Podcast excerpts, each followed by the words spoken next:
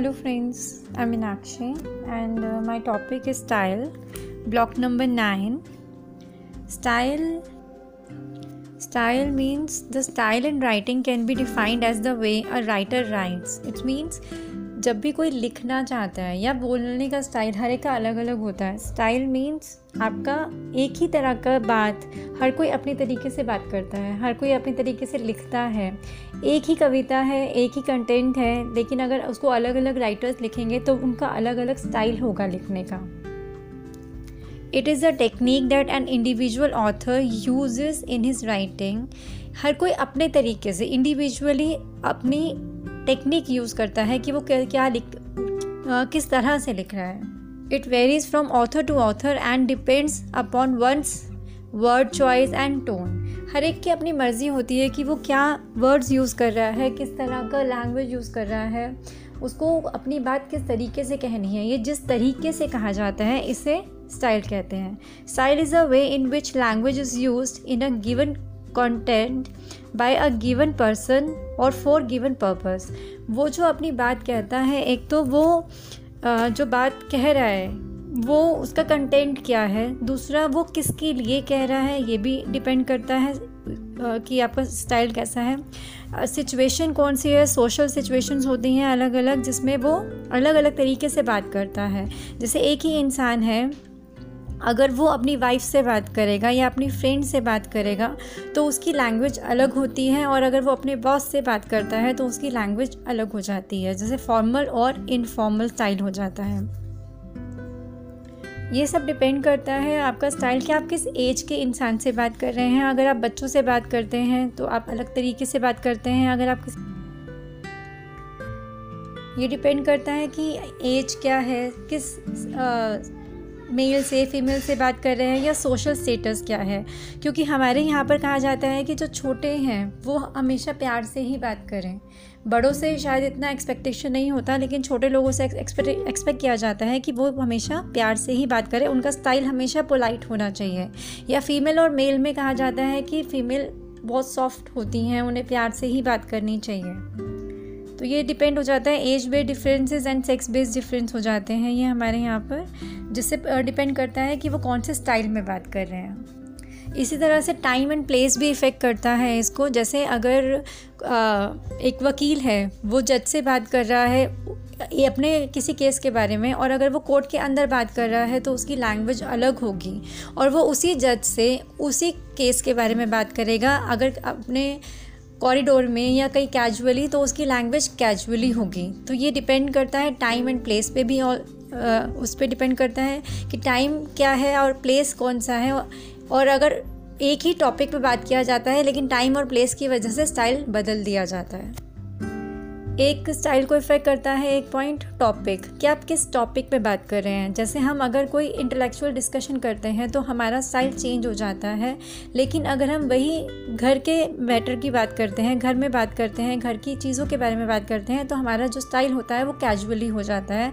हमारी लैंग्वेज के वर्ड्स भी कैजुअली हो जाते हैं। हम ज़्यादातर डिस्कस करते हैं इंग्लिश में, बाहर या ऐसी किसी लैंग्वेज में, जिसमें ऑफिशियल लैंग्वेज जो होती है, उसमें डिस्कस किया जाता है, लेकिन जब हम हाउस होल्ड मैटर्स पे बात करते हैं तो ज़्यादातर हम अपनी मदर टंग में बात करते हैं। इसी तरह से स्टाइल इफ़ेक्ट होता है स्पीच और राइटिंग पे भी। जब हम एक एक ही टॉपिक है, हम उस पर बोल रहे हैं तो हमारे वर्ड्स चेंज होंगे, हमारा स्टाइल चेंज होगा। जैसे आपका टेलीफोन कन्वर्सेशन होता है या रेडियो और टेलीविज़न शोज़ होते हैं तो हमारे वर्ड्स चेंज हो जाते हैं। जैसे आपका, अगर हम टेलीविज टेलीफोन पे बात करते हैं तो हम अलग तरीके से बात करेंगे और जो, अगर वही इंसान सामने होगा तो हम अलग तरीके से बात करेंगे। रेडियो और टेलीविज़न शोज़ में डिपेंड करता है कि आपका चैट शो है, आप न्यूज़ दे रहे हैं या डॉक्यूमेंट्री आ रही है, उससे हमारे वोकेबलरी चेंज हो जाती है, हमारा बोलने का स्टाइल चेंज हो जाता है। उसी तरह से राइटिंग में अगर हम मैसेज दे रहे हैं किसी को या बिज़नेस लेटर लिख रहे हैं या न्यूज़ आर्टिकल्स लिख रहे हैं, इस तब पे डिपेंड करता है कि हमारा स्टाइल कौन सा होगा। कि हम किस पे लिख रहे हैं, हम स्पीच दे रहे हैं या रिटर्न आपका मैसेजेस ले रहे हैं या बिज़नेस लेटर है पर्सनल लेटर है, उसकी वजह से हमारा लिखने का स्टाइल चेंज हो जाता है, ऐसे ही बोलने का स्टाइल चेंज हो जाता है। आई होप स्टाइल समझ में आ गया होगा कि एक लैंग्वेज है, उसको यूज़ कैसे कैसे किया जाता है, उसका वे क्या है यूज़ करने का, जिसमें मैंने बताया अभी कि उसके क्या क्या चीज़ें उसको इफ़ेक्ट करती हैं, जैसे आपका टाइम एंड प्लेस इफ़ेक्ट करता है राइटिंग और स्पीच इफ़ेक्ट करती है, आपका टॉपिक इफ़ेक्ट करता है, आप किससे बात कर रहे हो age sex social status depend करता है, अगर आप किसी बहुत ऊँचे इंसान से बात कर रहे हो सोशली बहुत रिच है, वो तो आपका, शायद आपकी स्टाइल अलग हो जाएगा, लेकिन अब किसी इन्फीरियर बंदे से बात कर रहे हो, आपका स्टाइल अलग हो जाएगा बात करने का। Style has commonly been defined as a way of writing और अ मोड ऑफ़ एक्सप्रेशन कि किस तरह से उसको लिखा जाता है और उसे एक्सप्रेस कैसे किया जाता है। अब बेसिकली आगे इसमें तीन अप्रोचेस दी हुई हैं डुअलिज़म मोनिज़म एंड प्लूरलिस्ट तो मैं उसको एक्सप्लेन कर देती हूँ। डुअलिज़म में क्या है कि एक जो एक ग्रुप है, वो कहता है कि जो it's just a dress of thought कि एक थॉट है, एक कंटेंट है, उसको आपने अच्छे अच्छे कपड़े पहना दिए अच्छा अच्छा उसको कवर चढ़ा दिया, या उसे बहुत अच्छे से सजा दिया तो वो हमारा एक कंटेंट बन जाता है। Like uh, style as a dress of thought when it is fancy it attracts the readers attention अगर वो बहुत फैंसी होगा उसके वर्ड्स बहुत अच्छे होंगे फ्रेज बहुत अच्छे होंगे तो वो रीडर को अट्रैक्ट करेगा। चाहे उसका अंदर का कंटेंट कुछ भी इतना अच्छा ना हो इतना एक्सप्रेसिव ना हो लेकिन ऊपर से अगर वो बहुत अच्छे से सजा हुआ है उसके वर्ड्स बहुत अच्छे से यूज़ हैं तो वो रीडर को अट्रैक्ट करेगा। In any case the degree of style makes no difference to the thought content जैसे भी उसे सजाया जाए, उसे जैसे भी उसको ड्रेसअप किया जाए, लेकिन उसका जो अंदर का कंटेंट है, जो थॉट है, उसमें कोई भी अंतर नहीं आता है उसकी वजह से। वो सिर्फ़ एक ऊपरी दिखावा है, ऊपर से रीडर्स को अट्रैक्ट करने के लिए अस्थेटिकली सजाया जाता है, ताकि लोग उसके रीडर जो है, वो उसकी अस्थेटिक्स पे ध्यान दें rather than the meaning dualism में अगला जो है वो है मैनर ऑफ़ एक्सप्रेशन कि आपने किस तरह से अपनी बात को एक्सप्रेस किया है। Can be different way of conveying the same content एक ही कंटेंट को आप अगर बताते हैं, एक ही एक ही बात को बताने के अलग अलग तरीके होते हैं। मैनर ऑफ़ एक्सप्रेशन आप किस तरह से अपनी बात को कहते हैं। जैसे इसमें आगे बताया हुआ है, जैसे एक ही सेंटेंस है, एक सेंट उसको मैं तीन तरीके से बताऊँगी। पहला तरीका है when dinner was over the senator made a speech second है the speech was made by the senator after dinner third है the senator made a post prandial prandial oration इसमें क्या है कि जो पहला दो सेंटेंसेस हैं, उसमें उन्होंने बस ग्रामेटिकल चेंज किया है, उसमें, लेकिन तीसरे वाले में उसने पूरा का पूरा सेंटेंस के वर्ड्स पे वर्ड्स को चेंज किया है, उसमें बहुत अच्छे अच्छे वर्ड्स लगा दिए हैं, मीनिंग तीनों का सेम है। लेकिन पहले जो दो सेंटेंस हैं, उसमें से बेसिक सेंस आ रहा है। ये दो टॉपिक और हैं, जिसे कहा जाता है the concept of stylistic value इसमें दो चीज़ों के बारे में बताया गया है, एक सेंस और एक सिग्निफिकेंस इसमें जो दो सेंटेंस हैं आपके ऊपर वाले, उसमें सिर्फ़ एक सेंस पता चल रही है कि वेन डिनर वॉज़ ओवर जब डिनर ख़त्म होगा तो स्पीच होगी। लेकिन इसमें जो तीसरा वाला है आपका, उसमें क्या पता चलता है? उसमें जो एक, जो इफ़ेक्ट पड़ता है उस पर बियॉन्ड द बेसिक मीनिंग पड़ता है। जो आप, जो सुन रहा है उस पर इफ़ेक्ट पड़ेगा इस बात का कि किस तरह से यूज़ कर रखे हैं words sense refer to the basic concept paraphrasal meaning and the significance refer to the total effect of the text which goes beyond the basic meaning यानी कि वो ज़्यादा इफ़ेक्ट डालता है बेसिक मीनिंग के बियॉन्ड डालता है, इसीलिए इसे सिग्निफिकेंस कहा जाता है और उसे सेंस कहा जाता है। ये दोनों ही ड्यूलिज्म के मैनर ऑफ़ एक्सप्रेशन में आते हैं। ये आपका sense plus stylistic value is equal to significance यानी कि जब सेंस होता है और उसमें स्टाइल आ जाता है, वो हो जाता है सिग्निफिकेंस अब जैसे ड्यूलिस्ट जो कहते हैं, वो कहते हैं, the dualist view makes a distinction between what the writer says and how he says it कि राइटर क्या कहता है और वो कैसे कहता है? मैनर ऑफ़ एक्सप्रेशन क्या है? लेकिन जो मोनिज़म है, उसमें जो मोनिस्ट होते हैं, वो कहते हैं कि दे आर इनसेपरेबल ये जो कंटेंट है और जो स्टाइल है, वो सेपरेट नहीं हो सकते, वो एक ही हैं। जो ड्यूलिस्ट है, वो पैराफ्रेज वाइज मीनिंग बताता है। लेकिन जो मोनिज़म है, उस अगर वो कहते हैं कि अगर पैराफ्रेज वाइज मीनिंग बताया जाएगा तो वो प्रॉब्लमेटिक हो जाएगा। जैसे कि हम कविता में पढ़ते हैं, कोई भी पोएम पढ़ते हैं, अगर उसको जिस तरह से वो लिखा है एज इट इज़ उसका मीनिंग कर ले तो वो शायद समझ में नहीं आएगा। उसको हम, उस जो हमें बताया जाता है, जो हम, जो सामने लिखा होता है, उसके अलावा हम अपना उसमें हम अपना मीनिंग निकालते हैं, अपना ट्रूथ निकालते हैं कि शायद कवि ये कहना चाहता है, उस समय ये हुआ था, इसलिए कवि ने ये लिखा और कविता में ये कहा जा रहा है। तो ज़्यादा जो मोनिज़म है, जो आपका पोइट पोइट पोएम है, वो ज़्यादा इसी अप्रोच को यूज़ करते हैं कि वो एज इट इज़ नहीं बताते पैराफेज नहीं बताते, वो इस, ये बताते हैं कि जो कविता में लिखा गया है, वो आपका अलग ही है, वो कभी कहना कुछ और ही चाहता है। अगर वो एज इट इज़ बताएँगे तो वो बहुत ज़्यादा निरस हो जाएगी और कभी कभी ये स्टाइल जो है आपका, वो प्रोज में भी यूज़ किया जाता है।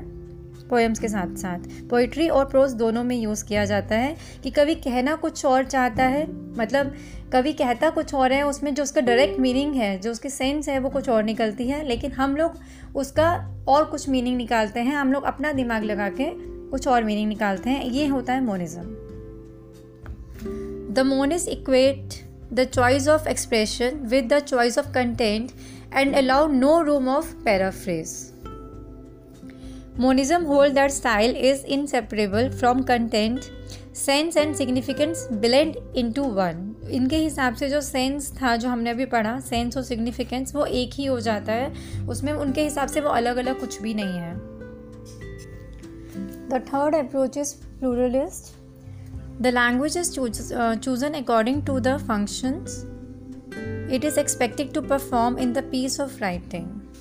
Pluralist, uh, pluralist प्लूरिज्म जो कहते हैं वो कहते हैं कि जो फ़ंक्शन लैंग्वेज है वो बहुत अलग अलग तरह के फ़ंक्शंस करती हैं जैसे रेफरेंशियल जैसे न्यूज़पेपर्स रिपोर्ट्स अलग हो जाता है डायरेक्टिव एडवर्टाइजिंग अलग हो जाता है emotive and social casual conversation अलग है। यानी कि according to the situation according to the function वो अपनी लैंग्वेज को चेंज कर लेती है। ये हमारा प्लूरलिस्ट बोलते हैं।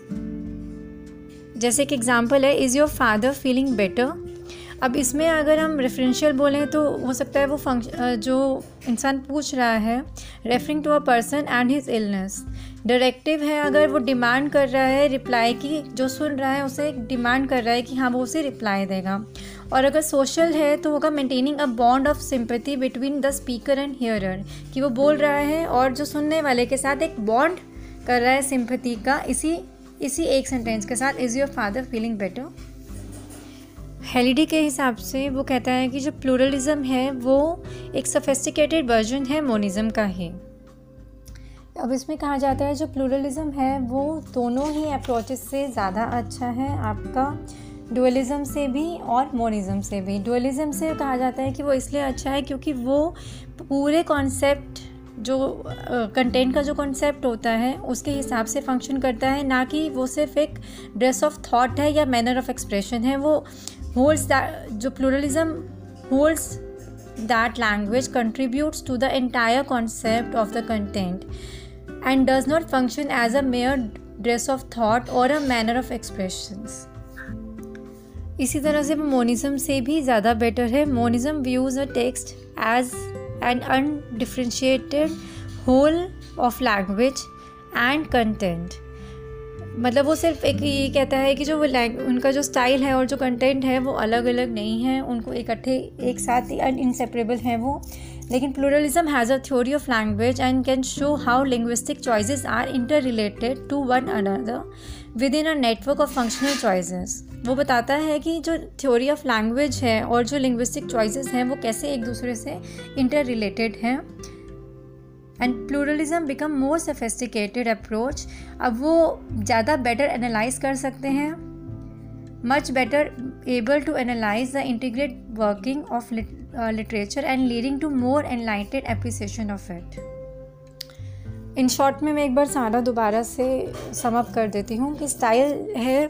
Style refers to an, to the argument about choices of manner and expression rather than matter or content. There have been three schools of thought among the theorists of style the dualist, monist, and pluralist.